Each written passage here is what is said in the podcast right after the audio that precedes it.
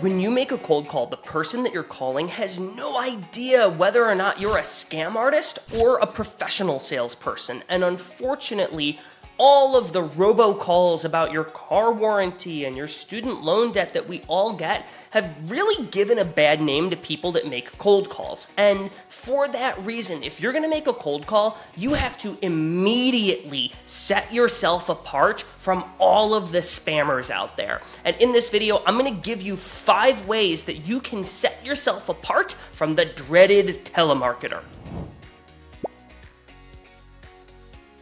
All right, so the first one is assume that you have the right person on the other end of the line when they pick up. If you think about how a lot of sellers open their calls, the person answers and they say hello, and then the salesperson's like, uh, hello, is, is this Dave? And then Dave's response is, yeah, what's this about? Or Who, who's calling? Well, now you're on the defensive as the salesperson and it's already off to a bad start. Instead, just assume that you have Dave and get right into your opener. One time out of 20, you're gonna have Mark on the line instead of Dave, and it's gonna be a little awkward because they'll, they'll interrupt you being like, wait, wait, wait, I'm not the right person. But that's okay. I would rather have that 1 out of 20 awkward call than choose to make all of my calls awkward by asking if I got the right person every single time. So just assume that you've got the right person on the other end of the line.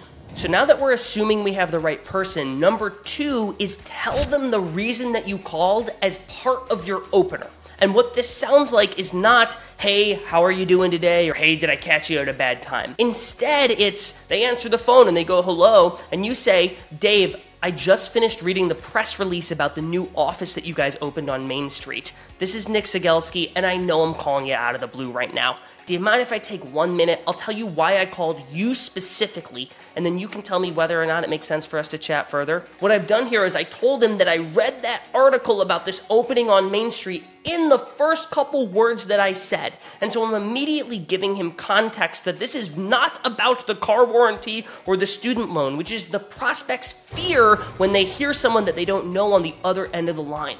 Number three has nothing to do with the words that you say and everything to do with how you say them. And number three is bring some energy to the call. There is nothing worse than a lukewarm cold call. So stand up, put a smile on your face, put on some music in the background that puts you in a good mood, and have a good time with it. The best way to distinguish yourself from a telemarketer is to have some enthusiasm when you are making your cold calls. It will set you apart, I promise. And so, because we've brought some energy to the call, we should be having some fun. And because we're having some fun, we should be able to show some personality on the cold call, which is number four. Show some dang personality. And that might mean you get to say stuff like, hey, prospect, good news. This is not about your car warranty expiring, but bad news, this is still indeed a cold call. Do you mind if I take 22 seconds? I'll tell you why I'm calling, and then you can hang up on me. When you show some personality and say some stuff that's like a little bit tongue in cheek, it totally sets you apart from the boring, uninspired telemarketers who aren't having a good time. So show some personality and have some fun. And that brings us to our last one, number five, which is take action that is adjacent to your cold call. The reality is, most of the time, folks aren't gonna pick up your cold calls. And that's okay. You can still use the missed call that your prospect has from you as a way to get on their radar. One example I make a cold call to Armand, and it's 2.15 in the afternoon, and he doesn't pick up. I'm going to immediately after that call send him an email with the subject line, just called you at the office at 2:15. Now when Armand looks at his phone and he sees a missed call at 2:15 and then he opens his inbox later and sees that subject line, it's going to do something to his brain to make him say, "Okay, this is indeed a real human being who is trying to get a hold of me, not some robocaller or telemarketer." And so when you take action adjacent to your cold call, it's a way to use that cold call to direct attention to those real world actions where you might receive a response instead. So think about using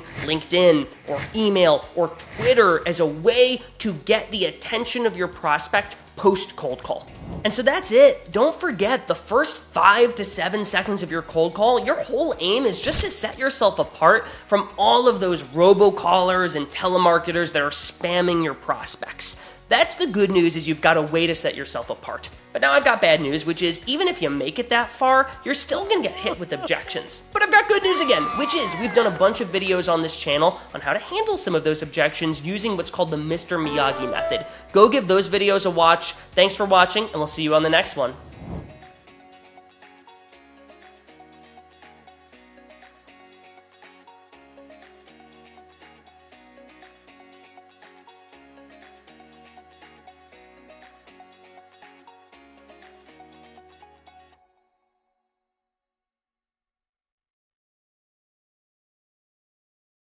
Today's tip to optimize your sales day is brought to you by Boomerang. If you get an email and the action required on that email is going to take you less than two minutes to do, do it on the spot. It's not worth adding it to your to do list, having to look at the item, remember what you need to do. That's going to take you more than two minutes anyway. So do it on the spot, get it off your plate.